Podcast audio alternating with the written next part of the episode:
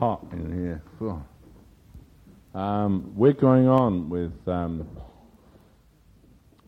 um, we're not under law, we're under grace.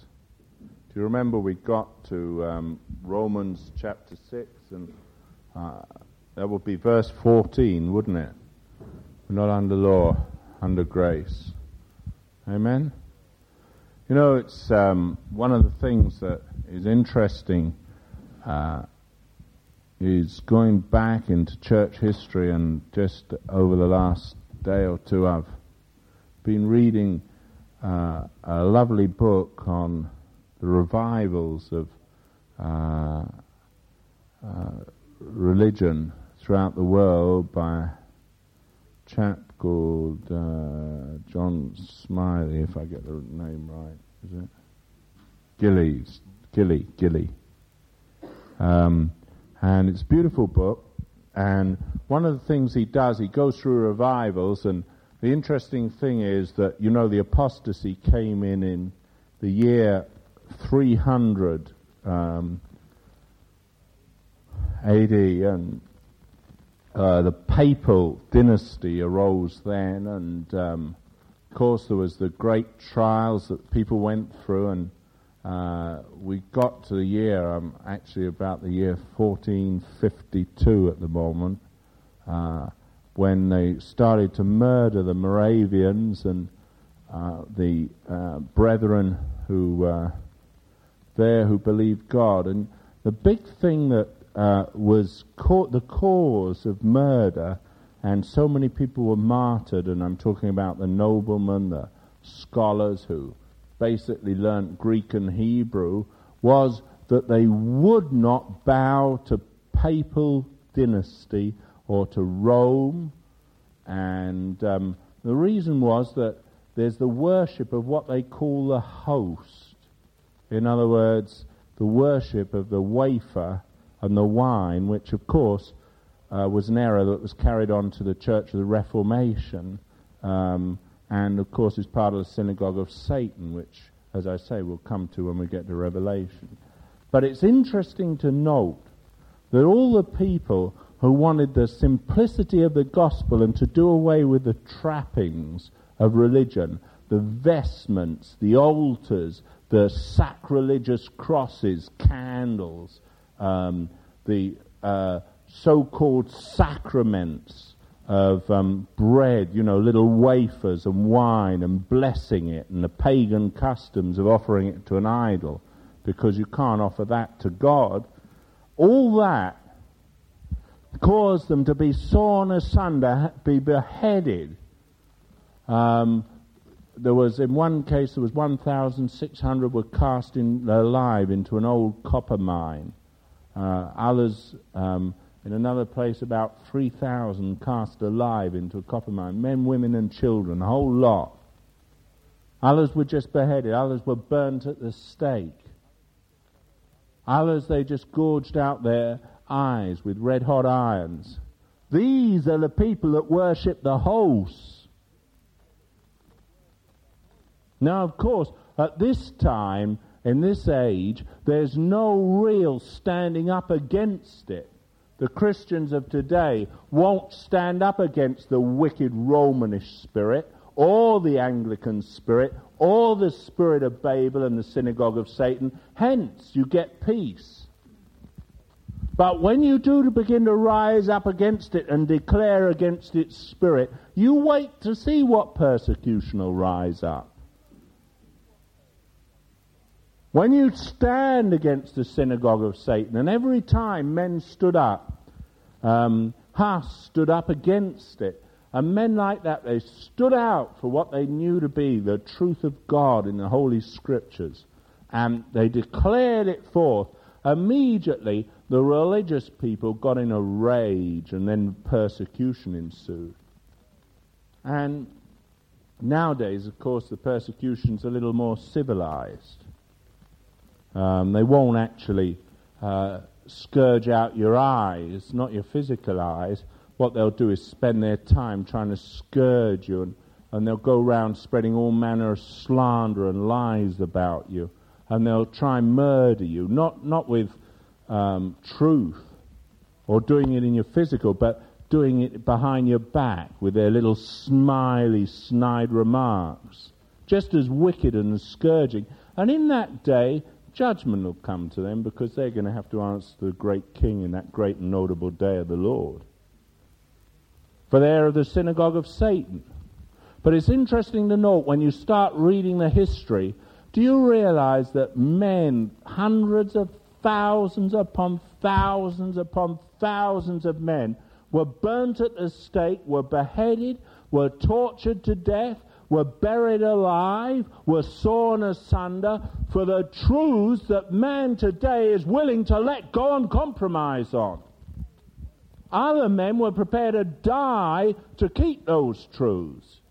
But today in the church, everyone wants to compromise. It's called, you know, all being of one spirit, or let's all get baptized in one spirit, let's all join together. It doesn't matter exactly what you believe. The little differences doesn't matter.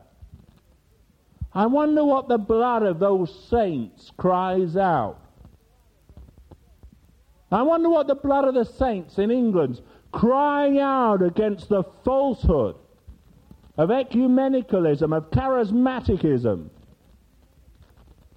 Don't you wonder?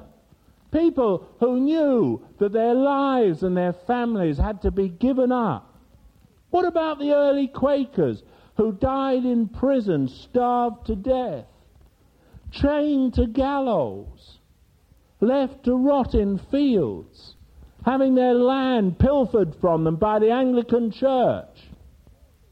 The Church of the Reformation, having the, everything taken, their crops burned by the so-called priests. And do you think those priests are of a different spirit today than they were in those days? Nay. The only thing is, light is so weak in the Christian church that Satan doesn't even bother to oppose it. That's the problem. Would to God he raised up men who were prepared to declare against it. When you declare against it, you're declared a fanatic. So we are. Aren't we? I'm fanatical. I hate it. I hate the host that they worship. I hate the false Babylon. I hate the harlots, don't you? I hate the synagogue of Satan, and nor would I worship in it, and nor do I want fellowship with the people that would worship in it. And that's what the Scripture teaches. And those men laid down their lives and were cruelly persecuted and murdered. But we might have the truth. And what have we done with it in our country? What have we done with truth? Why, we've told people to sing little ditties, say banana backwards, speak in tongues, and you're filled with the Holy Ghost. Doesn't matter whether you're Catholic or Anglican or Methodist or this or that. You know, we're all together, we're all one in spirit. Liars.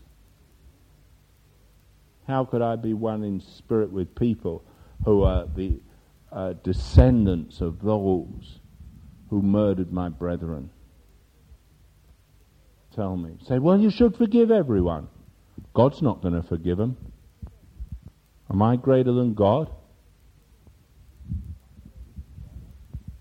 Well, is he? Is God going to forgive them? No, he's not. And I'm not going to go and compromise. I don't consider myself greater than God. You might consider yourself more loving and more embracing than God. God's not going to embrace them. And you know, it stirs me up every time I read it. It just stirs something within me, and I say, oh God, you know, if people let their blood be spilt on the fields for this, if they allowed their families to be murdered for this, if they had to give up their wives and children for this, surely we should stand up for it too. No one's going to murder you, at least not just at the moment. Although, if the socialists get back in, or the S D P, which is the same thing, just different colour, Um, then believe me, it won't be long before they start hailing you to prison. It'll start with that you just won't obey the laws of, of, you know, the state can tell you what to believe and what to teach and what to do. That's how it'll start. But it won't be long before communism's totally rife in our country. So why don't we take advantage of the freedoms we have while they're still remaining? Hmm? Why don't we declare forth while we've still got some freedom? You know, it's going to upset a lot of people. But I tell you, it's about time there was a group of people that would stand up for light. I wonder what John Knox would say. I wonder what George Fox would say. I wonder what Wesley would say. Well, actually, I don't wonder, I know. The the mobs, the bishops, they came at him, they raged at him and ranted at him, they banned him from preaching. What did he do? He just carried on. They paid mobs to go and murder Wesley. The bishops paying mobs to go and murder him. What a spirit, huh? Hmm? They used to pay people to go to court and swear out false warrants against the Quakers. That was the clergy. They'd pay them. Pay them to perjure themselves and take oaths. And the descendants, do you think they're of a different spirit? Same synagogue. And when I start reading, I think, well, I don't know, you know. What have we done? Tell you what would do this country good, a little real persecution. Why? You'd find those religious people would lose their religion just like that. Church? Well, you know, well, of course I believed in Christ, but it was the way I was brought up, you know. I mean, I wasn't really serious, you know. You wait and see. There wouldn't be that many. You wouldn't get two in a church. They thought their lives were at risk. Would you? Wouldn't see them for dust. Why, they'd adopt what everyone else believed. What hypocrites. And there you were. You want to get hold of it. If you don't believe me, get hold of the history of the early church. And get read, start reading the way that the papal and the the Reformed Church persecuted the true saints of God and murdered them. And then you you'll begin to see the spirit that, that is behind it all. The Antichrist spirit. People say, well, you can stay in it and change it. Who here believes they can convert Satan? Hmm? Well, you won't convert the people in this synagogue either. That's for sure. So, well, that's a bit strong. Well, it's just something that every time I read it, I just wonder. You know, my wife sometimes said to me, well, isn't that a bit hard on the Anglicans? Well, it's mild, really. Comparison to what they deserve. When you realize how many of your family were murdered, how many of your family have been burnt at the stake to buy truths of God, and yet people will let them go. Do you honestly believe, you know, like the Catholics believe, that a little salt on the tongue is going to drive devils out of a baby?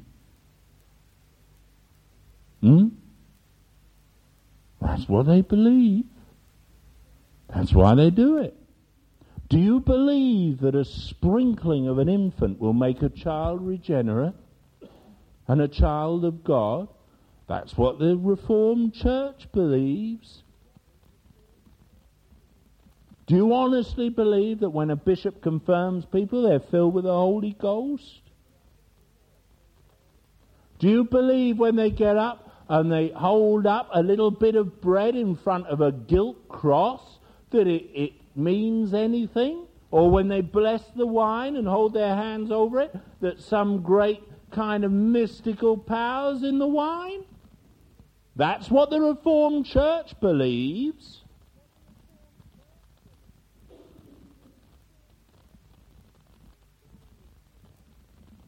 And men died for that. Hundreds of thousands of them were burnt at the stake because they wouldn't accept it. And yet I find people today playing footsie with them. God deliver us from such wicked people who would want to worship in the synagogue of Satan. Now, you might find it offensive, but it's the truth. How can someone stand up, a priest with a dog collar on, and say, in the face of God and in the name of Jesus Christ, this child is now regenerate, when it's a total lie, and claim to be a Christian?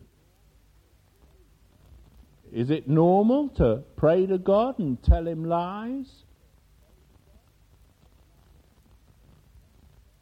Isn't it wicked? Hmm? It's a lie. It's hypocrisy.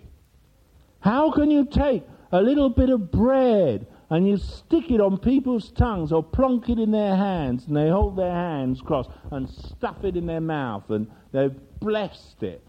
And you know you mustn't leave any of it over. You'll see the priest gobbling it all up and swigging it all back at the end because it's now sacred. It's been blessed. Isn't that idolatry and superstition of the worst kind? Hmm? And bowing to a gilt cross and candles and an altar. As though God's hiding under the canopy. What a lie. And turning round to face the east. As though there's some great virtue in mumbling, I believe in one God, the Father Almighty, and going off in a mumble, which half of them don't even understand what it means. And yet, when I read church history, I find out that there were all these wonderful Christian men who lived by the Word of God, who read their Bibles, who sought God's face diligently, who prayed and fasted, who were burnt at the stake, who were sawn asunder, because they wouldn't go and accept the host, that little bit of bread and the wine. And they wouldn't bow or go to confession and wouldn't acknowledge the priests and wouldn't pay tithes to wicked men who had no ministry and declared against a pope in his golden coat or an archbishop in his Lambeth palace.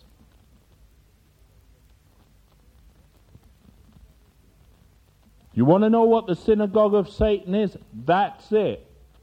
You say, well, it doesn't look that bad today. They're not quite as archaic today as they were. No, Satan sometimes changes to a minister of light until he gets a government in power that'll let him persecute and murder.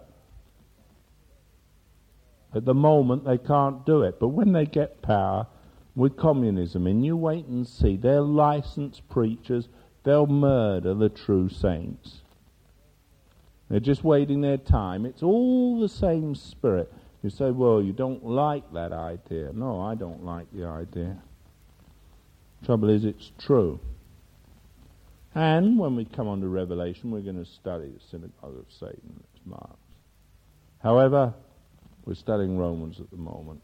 But I saw when I got to reading it, I thought back and I thought, oh, Lord, you know, how can men and women with any ounce of integrity let go your truths? One of them that has been purchased with the blood of martyrs. How could we let it go if we knew that people had been sawn in half, burnt at the stake, had their limbs cut off, had their heads chopped off, been hung upside down? One man was hung upside down for a whole year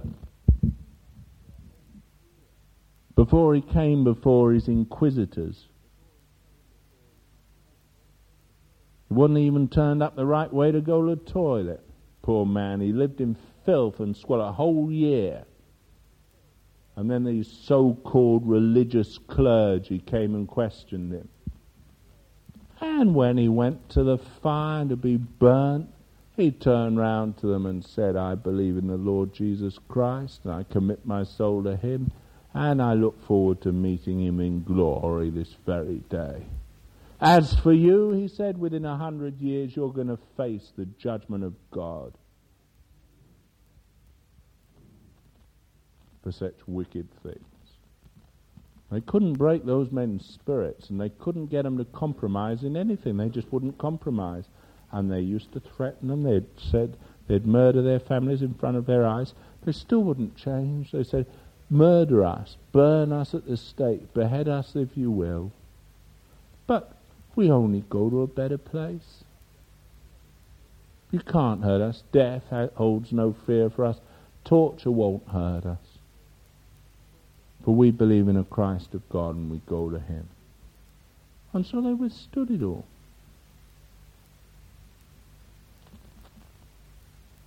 Wonder how many people got that spirit in them. Hmm?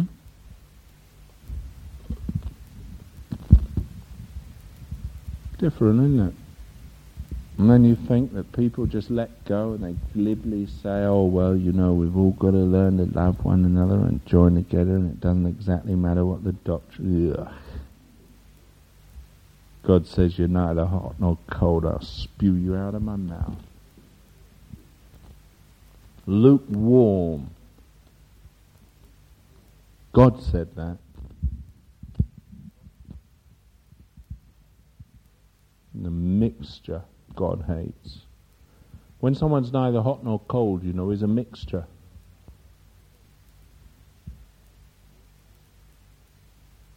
Lukewarmness, a mixture of the synagogue of Satan and truths of God, all mixed together. That's why there's no revival. You know, I read an article, my wife, I think, has probably read it too, where some man's got a vision that there's going to be revival in Bradford, you know. Mind you, I've heard people have visions of revivals everywhere, so who believes any of that junk? But this chap, he's got this vision. Of course, it's going to happen amongst the discipleship people. They've laid claim to it. I dare say the Pentecostals will, and the Anglicans will, and the Charismatics will. Everyone will believe it's for them. I don't think God's going to revive it at all. Do you? Not until there's light. Do you know the one thing that the revival in Argentina did? It cast off the Roman and Popish spirit right off the country. People gave up religion. They gave up the religion of the Pope. They gave up Anglican religion, the, the English people that had gone out there. And they either got saved or or quit. Would to God that happened in this country. Instead of these people that are going about, wolves in sheep's clothing with pretty smiles and intellectual voices and good degrees from university, and they're telling you they're going to bring revival. And they'll stand there and sing in their multitudes, bind us together, Lord, bind us together. Ugh. Well, of course, in the synagogue of Satan you need to be bound, so I suppose there's truth in it. Wrong Lord.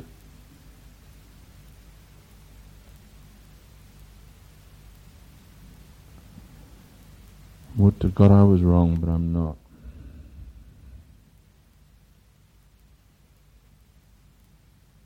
You've only got to start reading. Get hold of the book. It'd do you good to read it. Gillys, wouldn't it? Peter, do him good. Uh, ten pounds fifty the book, but it'll take you about a year to read it. Big thick tome, but it'll do you good. You'll never ever again suggest that you should compromise on doctrine when you find out how many people suffered to preserve the purity of that delivered by the apostles, and the apostles never ever delivered a pagan building with altars and crosses and that. Is that what they delivered to us?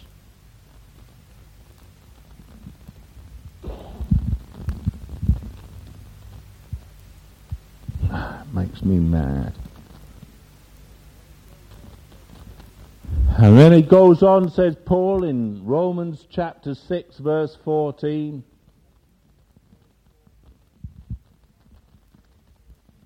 but we are coming to the synagogue of Satan, and you know I'm going to spend about two weeks studying it, and if people don't like it they can lump it, but um, the interesting thing is you you might find you're a member of it. Got his mark upon your forehead. You meddle with it. Why, it's one thing I want deliverance from, don't you? All false religion. Anyway, it says here in, in Romans chapter six, verse fourteen, "For sin shall not have dominion over you, for you're not under the law, but under grace." And if you remember last time we were talking about what it meant to be not under law, but under grace. Do you remember? And what did we decide it meant not to be under law? What does it mean to be under law? Come on. Hmm? Under? Under the rule of sin. No, under law, I said. That will bring you under the rule of sin. Of course it will. Uh, it'll bring you under the reign of sin, because the strength of sin is what? The law. Remember, we discovered that the strength of sin is the law. Now, the one thing about someone who's under law is that it's by outward works that he tries to please God and earn his salvation. Now, what it doesn't mean when we say we're not under law is that we can then have license to do what we like. That is false. That is what that wicked man Gerald Coates wrote in his terrible book, Not Under Law, Under Grace. He suggested that you could do what you like because you were no un- longer under law. That is total error. What it means is we're not under law because we're not trying to live up to a standard in order to attain salvation. We realize that there's nothing we can do, there's none justified in the sight of God, no, not one. We're justified by faith, and that not of yourself, it's the gift of God, not of works, lest any man should boast. Okay, so we're not justified by that, so we have no standards to live up to. There's no, um, you know, I must do this, I must do that, I must do the other. Now, if I live up to that, then I'll go to heaven. That's rubbish. I'm not under law in that sense. And I'm not under the law of my conscience, trying to live up to it. I'm outside of that, but I'm under grace. And in the kingdom of grace, I am under a different law. I'm under the law of spirit of life in Christ Jesus. And that life sets me free from the law of sin and death. Do you understand? So when I come into the kingdom of God and the kingdom of grace, and I'm not under law but I'm under grace, the thing that it means is not that I can do what I want because there's no law, but now I live according to Jesus Christ's precepts, and I obey the King of Kings and the Lord of Lords who has rule in that kingdom. Because I've been translated from the kingdom of darkness into the kingdom of his dear Son. So I have to live according to that kingdom. Now that's different from what people put it over to mean, isn't it? In other words, I've become a slave to Jesus Christ, whereas once I was a slave to the precepts of man and religion. Now I become a slave to Jesus Christ. And the whole thing is different. Now, of course, when I become a slave to Jesus Christ and I come under his precepts, One of the first things I need to understand is that Christ is the way, the truth, and the life. Now, if he's the way, the truth, and the life, it means that I can't live according to my light. I've got to live according to his light. I can't live according to my truth. I've got to live according to his truth. I can't dodge things and say, oh, well, uh, it's all right, I'll do it my way. That I can't do. I've got to live according to God. And you see, coming into Christ's kingdom means, too, that I can't be subject to the law and precepts of man. I've got to be subject to the law and the precepts of God. And that is the greatest power. Now, of course, I should obey every ordinance of man for the Lord's sake, but I can't be subject to it, and I can't attain my salvation by it. I can only attain my salvation by walking in the ways of God. Now, Christ has set certain truths in his kingdom. Because he's king, there are certain truths. The most important truth is there is only one King of Kings, Jesus Christ. Only one Lord of Lords, Jesus Christ. Only one who's risen from the dead, Jesus Christ. Only one seated in the throne, Jesus Christ. Our forerunner. Say, so, well, we're seated in him. True. But I'm not seated in my own right on the throne in heaven. I'm seated in him. I'm seated in heavenly places in Christ Jesus, not on my own right. I've no right of my own. So I have to su- submit my life, my being, and my everything to Christ. And once I begin to grasp that and lay hold of it, I begin to see everything in a different perspective. Do you realize that the truths of God as they are revealed in Scripture are the only touchstone we must live by? The truths of God as revealed in the book. Nothing that man adds, no trappings, no trimmings that man has added have any sway in God's kingdom. This is the only touchstone. All I can do is believe this book and live by it. No prayer book has any place. No tradition, no denomination or abomination has any place. Only God's word. That is the touchstone, and it's the simplicity of Christ.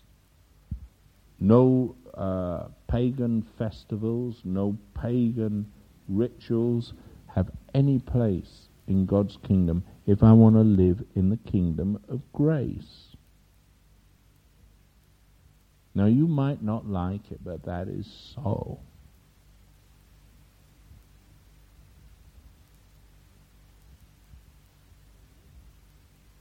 It's horrific when you realize that people step out of grace and under law purely because they will compromise themselves out of Christ's standard. And they compromise themselves out of Christ's way.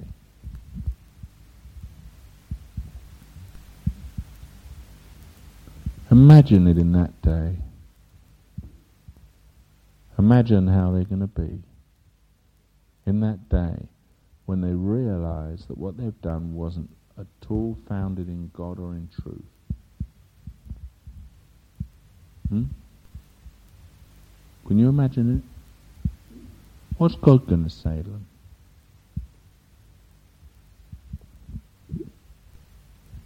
Now, don't forget, it's taken in the context of everything else that we've been saying about Romans, so don't take it out of that context. Let's look on then. There's um,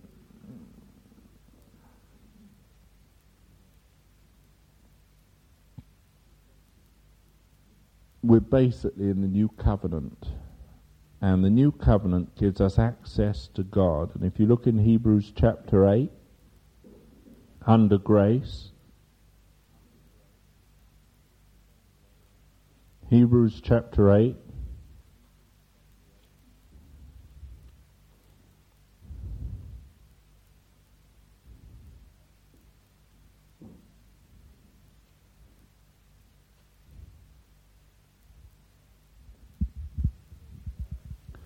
and he says, um, talking of the first covenant, he said, "For if the, that first had been faultless, then should there have been no place sought for the second.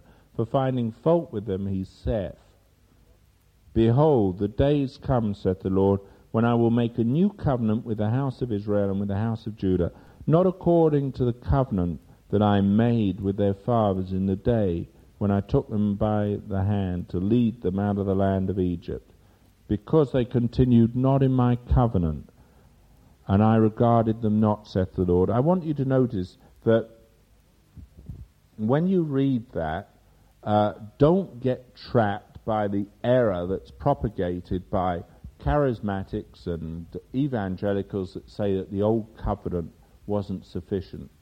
The old covenant, as I said, and the law could never give life. It wasn't designed to. Do you remember we talked about that last time? But the thing that is true is that the co- the law was good. It was man that didn't keep it. God said they continued not in my covenant. If they'd continued in it, God would have blessed them and kept his word to them. They refused to continue in it. "For," says he, "this is the covenant that I will make with the house of Israel after those days, saith the Lord. I will put my laws into their mind and write them in their hearts. And I will be to them a God, and they shall be to me a people. And they shall not teach every man his neighbour and every man his brother, saying, Know the Lord. For all shall know me, from the least to the greatest. For I will have mercy to their unrighteousness, and their sins and their iniquities will I remember no more. In that he set a new covenant, he hath made the first old. Now that which is, which decayeth and waxeth old is ready to vanish away." Now the covenant is ready to vanish away. But I want you to notice something. And this is where the error comes in of the people who would like to do away with the Old Testament. The covenant was ready to vanish away. The covenant that God made with his people Israel was ready to vanish away. But it doesn't say that the laws were. There is difference between a covenant that God makes between his people, and the covenant was that he was going to give them the land, wasn't it? And they weren't going to be ill, and there were certain promises. But it's totally different from the law. The law, God never said, would vanish away. And the precepts and laws that God has put in the universe have never, ever been intended to vanish away. Now, what people have done is they've taken a covenant, which means a promise, and they've said, ah, the old promise means that the Old Testament has vanished away. A lie. The Old Covenant is not the whole of the Old Testament. In fact, if you want to know, there were nine covenants in the Old Testament. And sometime, when we've got time, and we've done Revelation and Romans, we might come on to deal with the nine covenants. I'll just give you an example of one of the covenants, just in case you don't know. There was the covenant to Noah. The covenant to Noah said that it would, God would never ever bring another deluge that would flood the whole earth, didn't he? And as a seal of that covenant, he put a rainbow in the sky. Now, does anyone believe that that covenant has vanished away? No. No, because if you go into certain places, you see a rainbow. Now, I know scientists will tell you that that's caused by refraction of light. And so, doubtless, it might be. Or doubtless, it might not be. I have no idea which it is. What I do know is God put it there. And so when the sun begins to shine after the rain, I see a rainbow in the sky as God said it would be. Now, is that not so? Now that covenant hasn't vanished away, has it?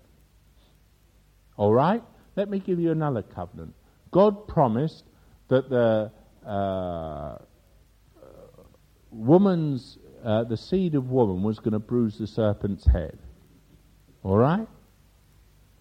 Did that covenant get kept? Yeah. Now that was a covenant God made with mankind, the whole of mankind. Now God also made a covenant with Abraham. God said to Abraham that his his um, descendants were going to be as the stars in heaven, in one case, talking of the heavenly people, that's the true Christians. And then he talked about the sand on the seashore, talking of the earthly Israel, um, in two different places. He first talked about the sand on the seashore, then he talked about the heavenly one. Um, now, God made two promises to Abraham, and those promises are still promises that God keeps. Now, you see, what you have to understand is when you start reading the Bible, don't take one word like covenant and then assume that it means the whole of the Bible, uh, the Old Testament. I, I know a lot of people, in fact there are groups that I know around the country, one where Ed Miller went to in Birmingham, you know, and when he started trying to share truths from the the Old Testament, they stopped him and said, ah, just a minute, that doesn't apply to us, that's Old Covenant. So then he went to Hebrews and they said, oh, just a minute, that doesn't apply to us, that's Old Covenant. Then he went somewhere else and they said, oh, just a minute, that was spoken by Jesus before Calvary. And then he went somewhere else and they said, ah, just a minute, that's for his return in the millennium when you're on earth.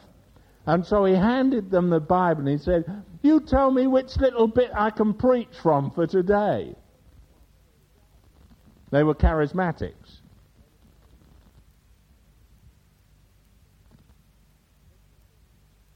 But you see, that's a total misunderstanding of what God's saying. What God's saying here is, as Paul puts it later on in Romans, he said, look, the people of God, the Israelites, didn't keep the covenant that God had made with them, therefore God's cast them off. But he hasn't cast off the covenant with Abraham or with Noah or with mankind.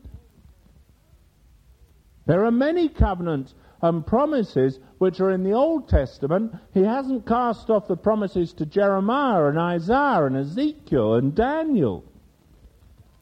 They all apply to us today as a spiritual people. And what we have to understand is there's a great mistake when people come and they take the word covenant and immediately conclude that means everything up to Malachi.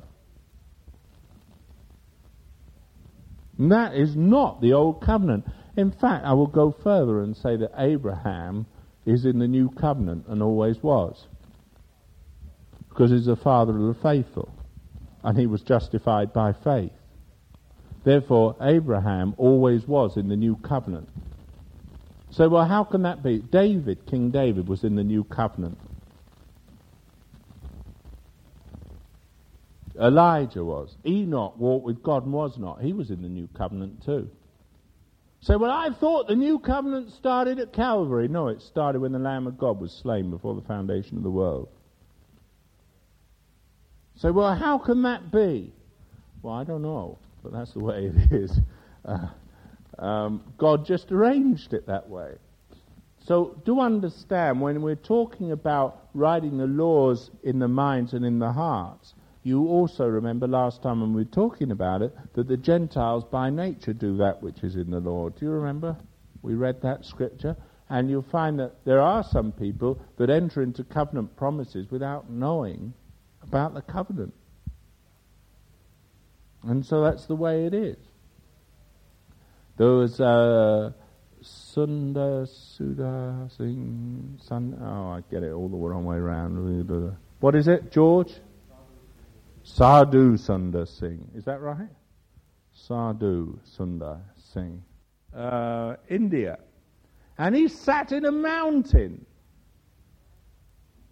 And he sat there and meditated, and he meditated and meditated until he entered into the new covenant. Now, he wasn't converted by gospel preaching. He was co- converted by the Spirit of God. He sought God with his whole heart, and God met him, and he became an ardent Christian, great evangelist, without ever hearing the gospel, except by the Spirit of God, direct. He didn't receive it from man's teaching. Now, that just shows you, you see, he moved through the covenants quite easily. And we want to get off our, and out of our minds the narrow kind of idea we've got and concept we've got of what the covenant with Israel was. God will choose out whom he will, when he will, how he will. Sometimes he uses the foolishness of preaching, sometimes he just sends an angel. No one came to Mary and said, Mary, thus saith the Lord, thou shalt conceive a son. An angel just happened to hop in one day and said, Mary, Hail Mary, blessed art thou amongst women. They didn't, you know, the poor angel must be so embarrassed now. Fancy that. Every Sunday, I bet his feathers ruffle on his wings every time he hears them start the Hail Mary and thinks, oh, why was I sent with that message, Hail Mary? Dear, oh dear. I'm sure his feathers turn kind of whatever way they turn in an angel. Now he has six wings, so don't think that I'm exaggerating. Uh, so, and then, you know, the wings will have feathers. They're gold, but they they are feathers.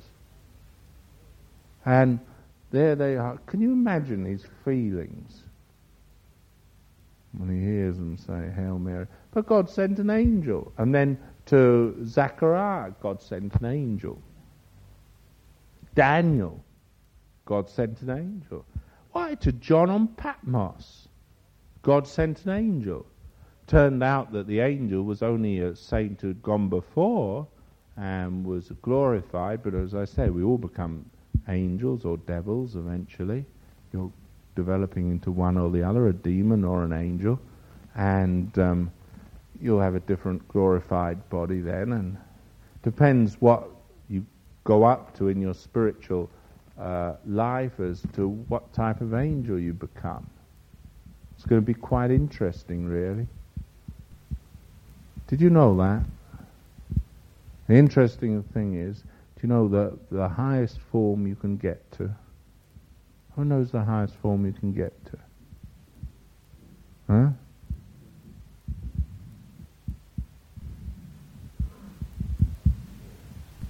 Pardon? Well, I mean, yeah, but he'll be in the other place, George. You don't want to become him, do you? He's, he's down below, where it's warm, with everlasting fire. No, well, actually, the, you see, what God has reserved for the true people who don't defile themselves with women, that doesn't mean people who haven't got married, as the papal dynasty would like us to believe, thank God. Uh, it's talking about the Jezebels, you know, and the harlots and uh, the false churches. Defiling yourself with them, of course, you miss out. But the one hundred forty-four thousand, which is only a figurative number of the number of the saved, you see, they haven't got to the highest place. They're just among on the new, you know, classy C. Um, but then you see there's another figurative number which is growing up, and that is the twenty-four elders, which is figurative, speaking of those who've moved on into an overcoming position. But then there are those who are the elect, who go on, and they actually are amongst the four beasts, which are actually cherubim. And so what God has ordained for the sons of God, the very thing that Satan aspired to when he said, I shall be like God, and he was the most be- beautiful creature, and God cast him out of heaven. The reason he hates mankind so much is he realizes that God's robbed him and thrown him into hell, but mankind's going to take the trace, the place of the cherubim who are going to be the covering of God. At the very closest part, they'll be part of the throne. That's why when the Ark of the Covenant was made, you got the two cherubim in one piece of gold going over the mercy seat. That was to show that in our salvation, the covering of God is going to be the elect. We're going to be cherubim. What a glorious thing. And they're the highest creatures in the whole of God's creation. That's what the saints are going to end up as. Now you might say, well, you don't like that piece of doctrine. Well, I can prove it from Scripture, and when we do our study in Revelation, we're going to come on to that, but at the moment we're not. And it's also in Ezekiel.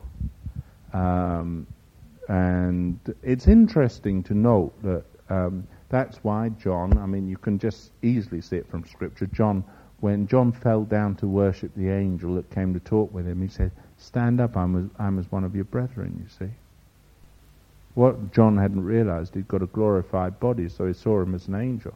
He was only one of the brethren, one of the elect. That's why he could take John and show him all those things. He had an understanding of how John felt. But he'd got a glorified body now. But that's another story in eternity, which we'll come on to when we study the book. Um, but it's useful to know. It's exciting, isn't it? Imagine you're going to have six wings.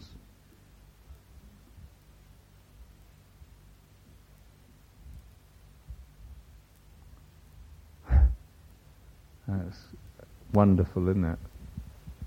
Imagine your size. Well, you won't be able to imagine it.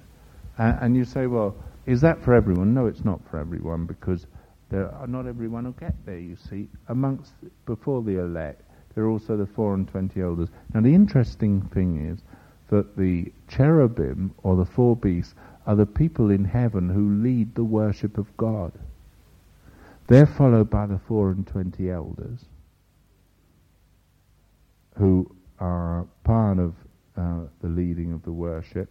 They fall down. Always the four beasts, or the four cherubim, which are on the throne. They lead in the worship of God, and then you get the four and twenty elders, which is only a figurative number, not a literal number.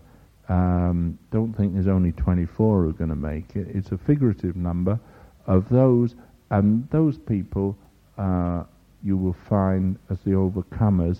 And then beyond that, you get then those who are the uh, ones clad in white robes who are on the sea before the throne. Now they're not as near. And then you get the nations of the saved on the new earth. So you see, you've got degrees of people in truth, coming into truth and entering into what God has prepared for them. That's why Jesus said, there are many mansions. I go to prepare a place for you. Now, it might be your place is on the new earth. Now, don't worry, you can go in and out of the city, but you can't abide in it if you're on the new earth. You say, well, how do you know where you are? Well, when we do Revelation, we'll come on to that. But um, we're not going to discuss that now. In Romans chapter six, uh, we're dealing with Hebrews, aren't we? The new covenant. That's the way it is. Now, you might say, well, aren't you a heretic? Yeah. Well, it's interesting to note that all the Puritans of old, and I'm talking about uh, Ramsay, no- nothing to do with it. That Ramsay, God deliver us.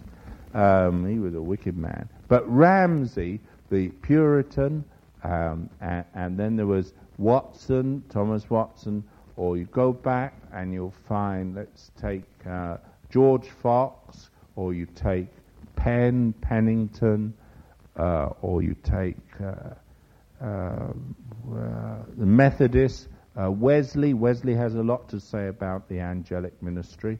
Uh, or you take um, Booth. All those men knew all about the angelic order and how things work. That's why sometimes it's useful to read these people. And uh, you'll find that it's all in Scripture and very clear in the prophecies. And so it's interesting, you know, to know It's nice to know what type of body you're going to have, isn't it? And what you're going to look like. Don't you want to know what you're going to look like? Hmm? It's nice to know. So, well, how does it help you? Well, it just helps in faith, you know. You know, I find it's a, a blessed thing when you start studying it. Anyway, we're still in Hebrews.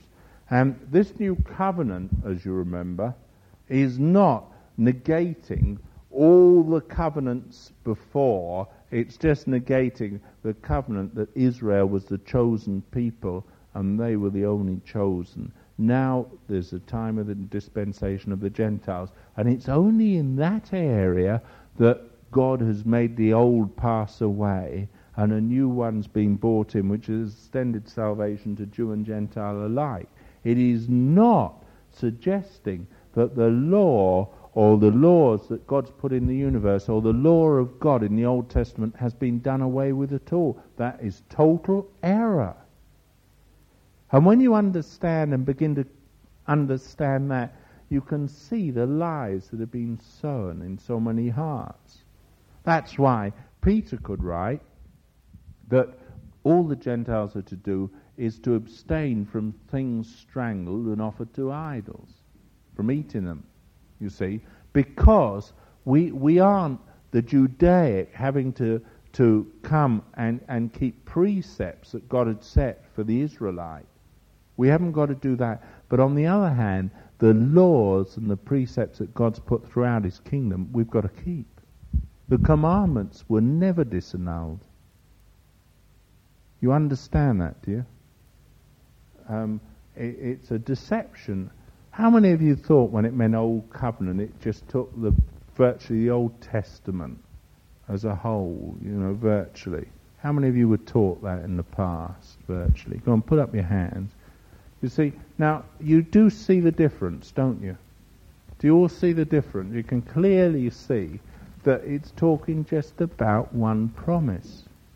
Otherwise, if it were true, there should be no rainbows now.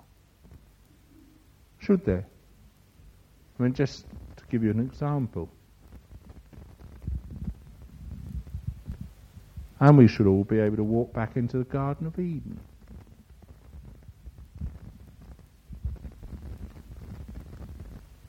If it were true. Okay, let's go on then. Excuse me. Um, Philippians chapter two.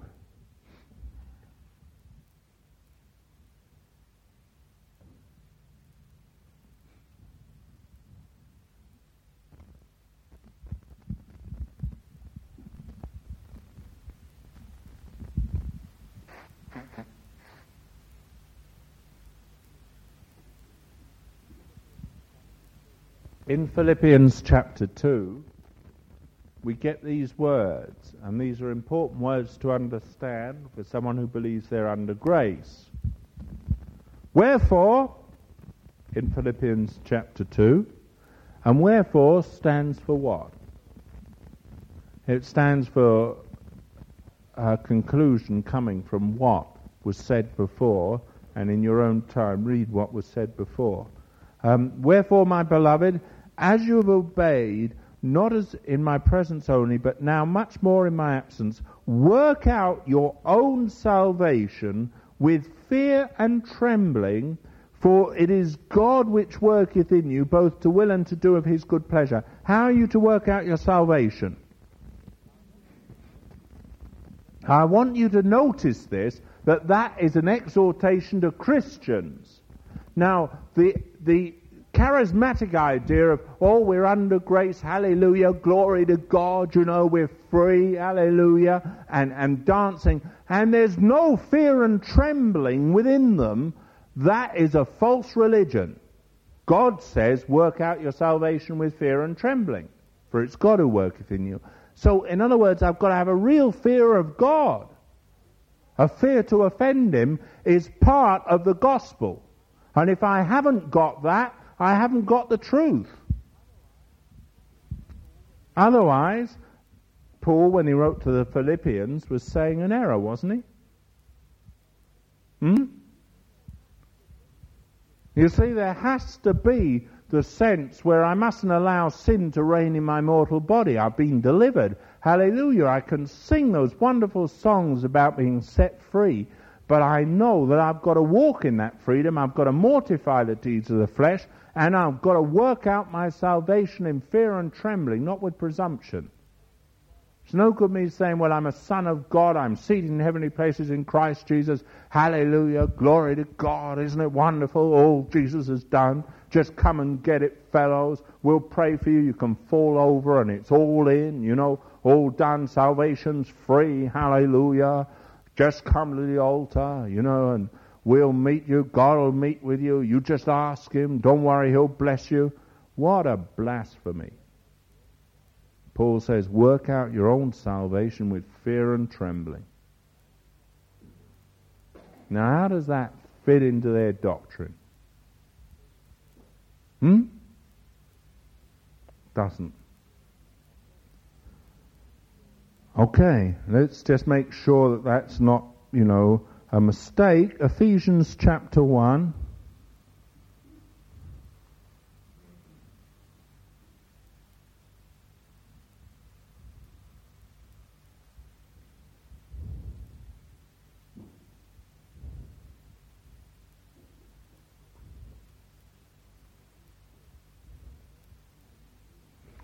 Okay, and we read this in Ephesians one and verse two. Grace be to you and peace from God our Father and from the Lord Jesus Christ. Blessed be the God and Father of our Lord Jesus Christ, who hath blessed us with all spiritual blessings in heavenly places in Christ, according as he hath chosen us in him before the foundation of the world, that we should be holy and without blame before him in love. Now, we have, it says here, all spiritual blessings in Christ in heavenly places. We have all spiritual blessings. All right? In Christ. Now, that positionally is true. Positionally, that's how I am in Christ. But I do wish to point out to you that I live on earth, and I would be totally and utterly deluded if I thought that I was living in the fullness of all those spiritual blessings now. Now, there's a lot of people that take that position and claim it for themselves. Well, why haven't you got a glorified body? Why haven't you got perfect health? Why haven't you got perfect knowledge? If so be, you're living in it in its fullness now. It's deception. But there are a lot of people that take a positional truth that's true in the eternals, and then they try and work it out as experimental truth on the earth. That is where deception is. You remember we talked about the difference between positional truth and experimental truth. The moment we're discussing the experimental. All right, we've got to work out our salvation with fear and trembling, for it's God who worketh in us. You all understand the difference? Okay, let us go on then and look at Second Peter, the second epistle of Peter, chapter one.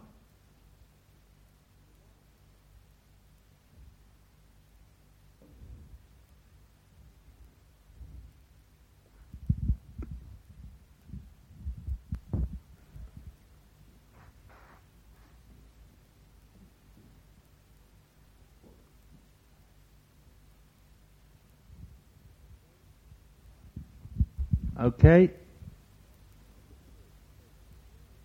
Now, look at this. It says um, in verse three, according... Oh, let's take verse two. Grace and peace be multiplied unto you through the knowledge of God and of our Lord Jesus Christ, uh, of Jesus our Lord, rather, according as his divine power hath given unto us all things that pertain unto life and godliness through the knowledge of him that hath called us to glory and virtue. All right? Now, all things that pertain to life and godliness have been given to us, haven't they? Haven't they?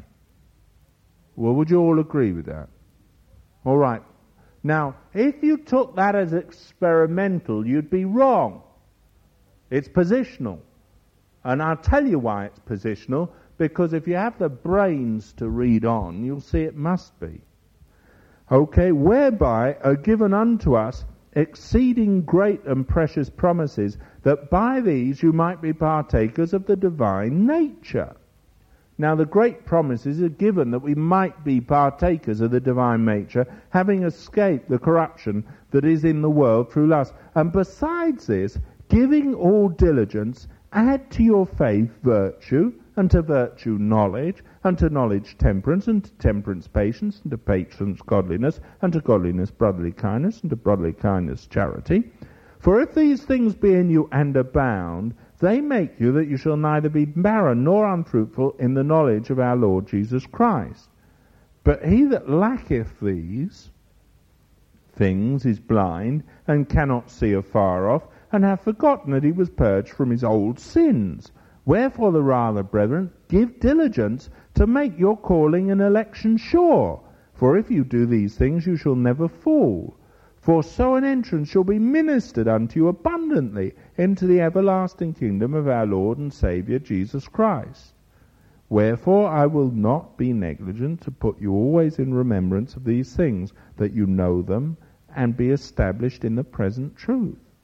Now, how, if you've got all things that pertain to life and godliness, can you add uh, to your faith virtue, and to virtue knowledge, and to knowledge temperance, and to temperance patience, and to patience godliness, and to godliness brotherly kindness, and to brotherly kindness charity, if you've already got all those things in abundance? You couldn't add to them, could you? Hmm? But you have to add to them. Now you have to add to them by living. So one is a positional truth that's true in God, and because it's true in God, and those divine promises are left us in God, therefore we become partakers of the divine nature through those promises, and because we know that's our position, therefore we live the life that causes us to add to our faith virtue, virtue patience. In other words, it's because we know where we are positionally that we work it out experimentally. Do you understand what I'm saying? It's not that you claim that you have it positionally and therefore it's automatic experimentally. It's not. You've got to work out your salvation. You've got to add to your um, what God's done in your life, in your soul. You've got to add. You've got to begin to work it out and live it in your flesh. It's not sufficient to say, oh, well, that's mine positionally. There are a lot of people who are claiming, oh, I've got that in God, hallelujah, I'm seated in heavenly places in Christ, and they think they've arrived. The trouble is, they haven't. That's theirs positionally, but the promise is there positionally in order that they'll become a partaker of the divine nature and then work it out with fear and trembling and work it into their lives, adding godliness.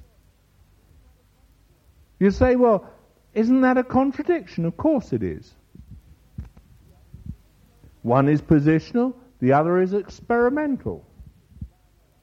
Now, Jesus Christ was the Lamb of God slain before the foundation of the world. That's the truth, the Scripture tells us that. But there was a day when he came down to earth, he was born of a Virgin Mary, he grew up, he was taken by wicked men, they took him in their hands, they crucified him, and he died and was buried and rose again from the dead. Now, you say, but he was the Lamb of God slain before the foundation of the world. So he was. That was positionally where he was. That had happened. In the spirituals, that was it. But experimentally, he had to come down and live the life, walk on earth holy, and lay down his life, die, be buried, and resurrected. But even though the positional was true, the experimental had to work out. And the same is true of you and I. The positional's true. The experimental is what we're working out now to get to the positional. In other words, I'm living from where I am in reality toward it. I haven't got there, Positionally, I'm there, and because I'm positionally there, I'm working out my own salvation with fear and trembling, and at the end I'll arrive where I always was. But I'm not there until I've got there, though I am there, and the only reason I can get there is because I already was. And that's as plain as mud. Okay, you say, well, I don't quite understand it. Well, I'll just make it simple for you. Turn with me back to Ephesians one. It probably is a little too complicated for the simple seed. Um, okay, look at it in Ephesians chapter one and verse... Um,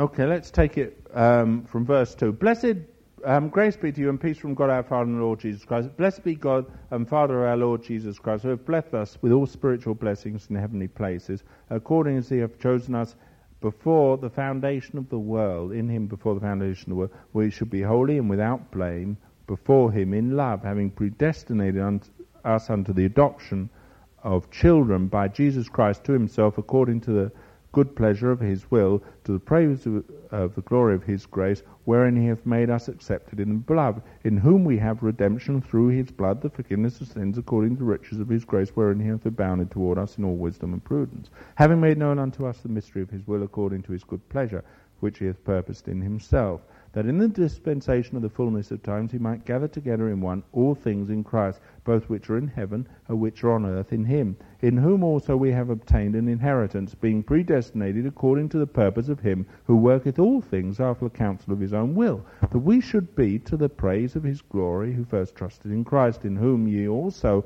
after ye heard the word of truth, and the gospel of your salvation, in whom also after that you believed you were sealed with the Holy Spirit of promise, which is the earnest of our inheritance until the redemption of the purchased possession unto the praise of his glory. Wherefore I also, after I heard of your faith in the Lord Jesus and the love unto all the saints, cease not to give thanks for you, making mention of you in my prayers, that God of our Lord Jesus Christ, the Father of glory, may give unto you the spirit of wisdom and revelation and the knowledge of him, the eyes of your understanding being enlightened, that you might know what is the hope of his calling, and what are the riches of the glory of his inheritance in the saints, and what is the exceeding greatness of his power to us who believe, according to the working of his mighty power, which he wrought in Christ when he raised him from the dead and set him at his own right hand in heavenly places, far above all principality and power and might and dominion and every name that is named, not only in this world but also in that which is to come. All right, now, basically, having read that, you know, I didn't want to spend too long on it, um, but um, when you read it, you realize that it's talking about the death of Christ, you see, um, down... Um, in verse twenty, which he wrought in Christ when he raised him from the dead and set him in his own right hand in heavenly places, far above all principality and power. Now, you realize that that's talking about the death of Christ, but that happened in time. And yet, here in verse four, according as he hath chosen us in him before the foundation of the world, that we should be holy and without blame before him in love.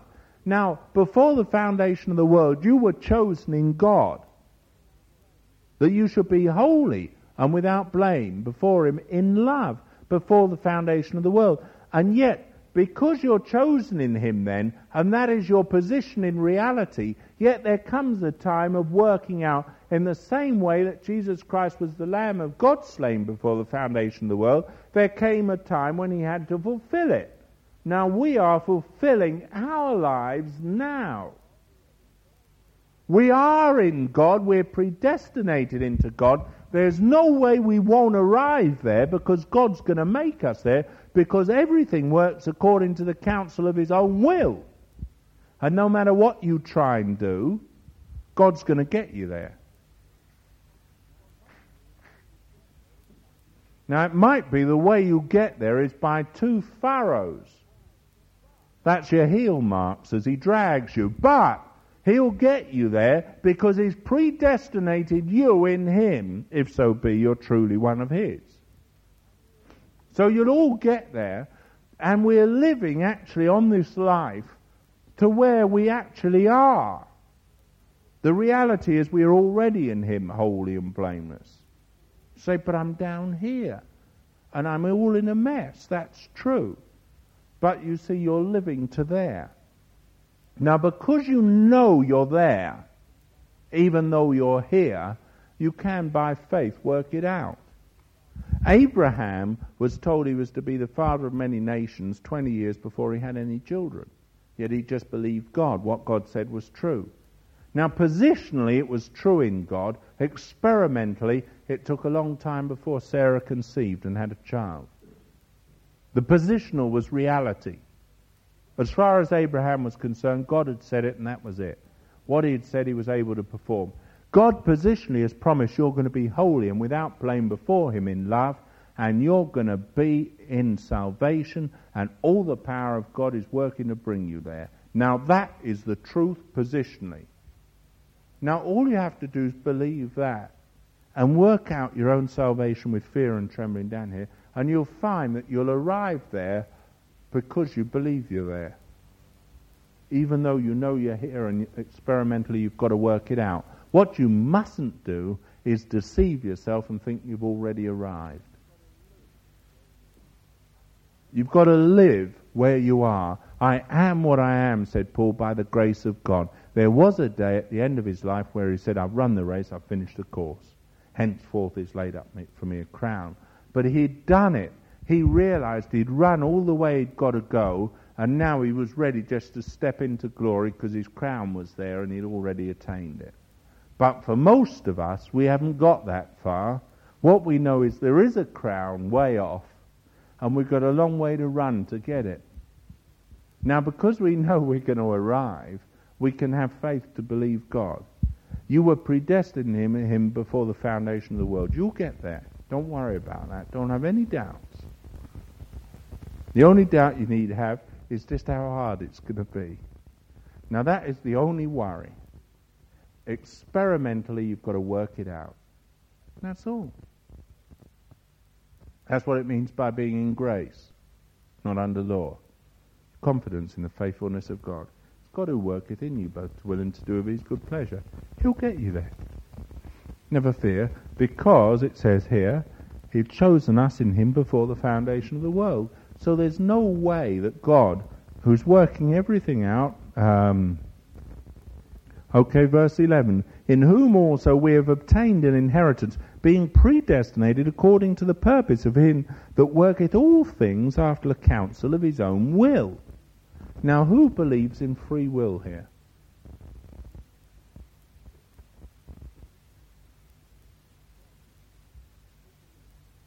That's right. Who believes in it? Who's got free will? What have you got free will to do? Have you? On what basis do you say that? Pardon?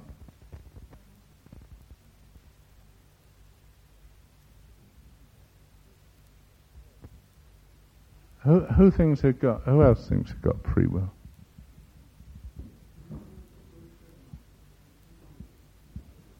Boy, I, I don't want to publish too loudly what she said, um, for her sake.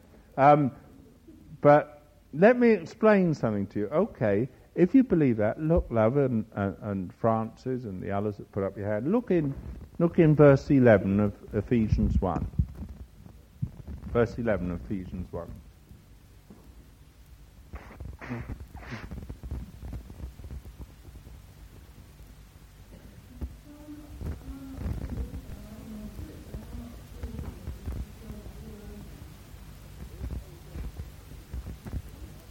In whom also we have obtained an inheritance, being predestinated according to the purpose of me that can decide whether I want to throw it over or not. Oh, doesn't it? No, what does it say? Who? Who what? Ah. Right. Now, if he works all things after the counsel of his own will, have you got freedom to throw it over? No, because it would have been the counsel of his own will that you should throw it over. You couldn't. Of course he won't. Simple. It says in the scripture, he causeth you to will and to do of his good pleasure. And when God puts a cause there, you'll do it. When you cause someone to obey you, what does it really mean? Yeah, that's right. Now you see, what God does is, if you walk out of his way, despise not the chastening of the Lord, for whom he loveth he chasteneth, and scourgeth every son whom he receives.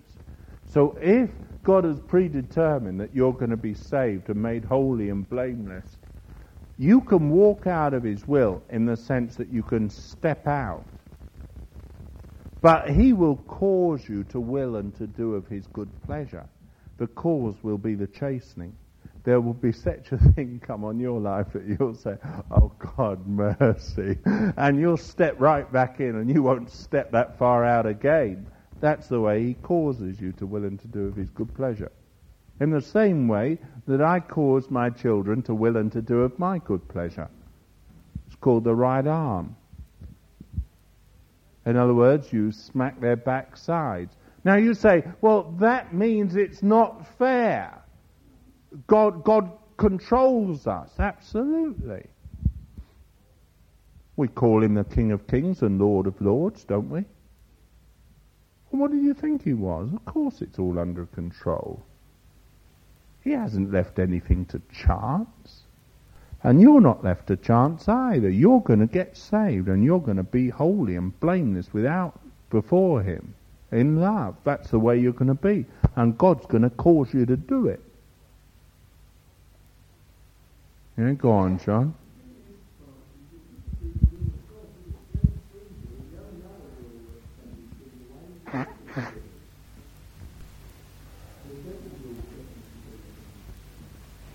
That's right. There's only two wills in the world, the will of the devil and the will of God. You're either in grace or you're under the kingdom of darkness. What do you do when you sin?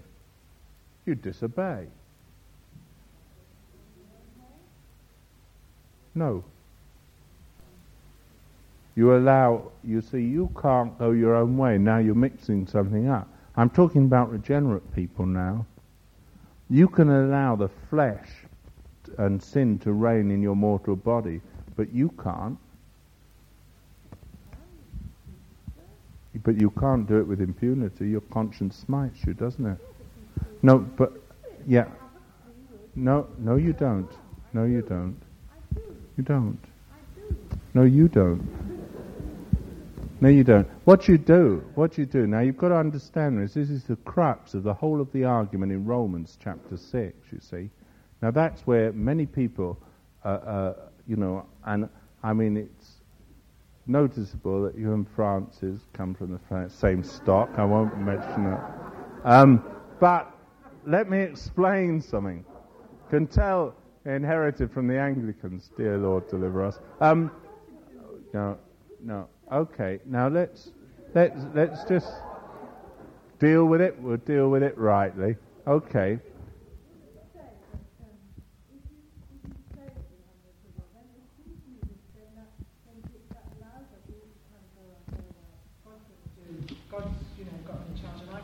Ah, no, no, because that, yeah, yeah, that's the way, that is exactly the conclusion that people can come to. That's why Paul says, what shall we continue in great in sin that grace may abound? God forbid. How shall we that are dead to sin live any longer therein? Know ye not to whom ye yield your members servants to obey, his servants you are, whom you obey. Now, you're either obeying God or you're obeying the devil. But you're not choosing of your own, you're choosing whom you'll serve, and you're becoming a servant of God or a servant of the devil, but you're not free. You're a servant of one or the other. Now that is the, the whole crux of Paul's argument. You're serving someone. You either serve God or you serve the devil. Now, don't think that at any time where you step out and sin, you're becoming free. What you're becoming is, is an instrument or a weapon against God and his kingdom. You are not free. Choosing and free will. Ah, choosing and free will is a different thing. Free will is where you have a choice totally without ever coming under bondage. That you don't have. You have a choosing in the sense that you can choose to serve God or choose to serve the devil, but you that's the only two choices. Walk God's way or walk the devil's way, but you do not have an opportunity to choose what you want to do. You'll be captured by one or the other. That's what I mean. Does that make that clear? And when you say, I can choose, you don't choose, flesh is the thing. You remember? You've become one spirit with God's spirit. Your soul is purified by Christ. Therefore, you've got to not let sin reign in your mortal body. When you obey the lusts of sin, it's not you that do it, you yourself, but it's the flesh. It's no more I that do it, says Paul in Romans seven, but sin that dwelleth in me. So it's not even my choice, it's the choice of sin and the serpent, the man of sin.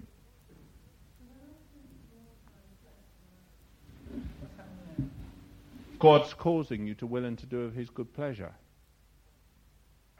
You say, well, I don't like that. That means that it totally takes away. That's why Paul's whole argument in Romans six, seven, and eight is so crucial to the understanding of a Christian. Because the very thing that you claim, Francis, is what the Roman Church began to say when they heard about grace. Well, if that's the case, surely then I can just say, well, it doesn't matter, I can do what I like. Yeah, that's the way it could go. That is why Romans six is what we're studying. And the first thing Paul says in the whole of the argument is, what? Shall we continue in sin that grace may abound? God forbid. In other words, he was saying, look here, the one thing you have to understand is because we are changed and we're in grace, the one thing we daren't do is sin. Do you understand? The, the, the whole of the um, teaching of Paul was attacked by the early church, and what they claimed in the early church was Paul's teaching would lead to licentiousness. That was what they claimed. Because of his teaching on grace and predestination, they said, well, then it doesn't matter what you do. And Paul wrote that letter to the Romans to refute that very accusation that um, what shall we continue in sin that grace may abound? And then he expounds it. But what is the truth is that you don't have a choice really in the sense of free will. You do have a choice of whom you serve. Choose who, who, choose who you'll serve, God or mammon. In that sense, you have a choice. But if you serve mammon, you'll end up serving the devil. Whom you yield your members servants to obey, his servants you are whom you obey. Remember? So you're always going to be serving God or serving mammon, but you'll never ever be free to choose yourself. And if you become a servant of the Satan in the flesh, you still won't lose your salvation. You'll be saved as by fire. And I wouldn't like to try that myself. Um, that's a dodgy way of getting the glory. Um, but anyway, God will have foreordained that as well. That's why John writes, they went out from us because they were not of us. All right, does anyone else have any questions, you know? Passivity will always end up with demonic possession. In, in, in the flesh, not not in any other area. You can't be in the spirit or soul, but in your flesh. Well, that is what a lot of people do.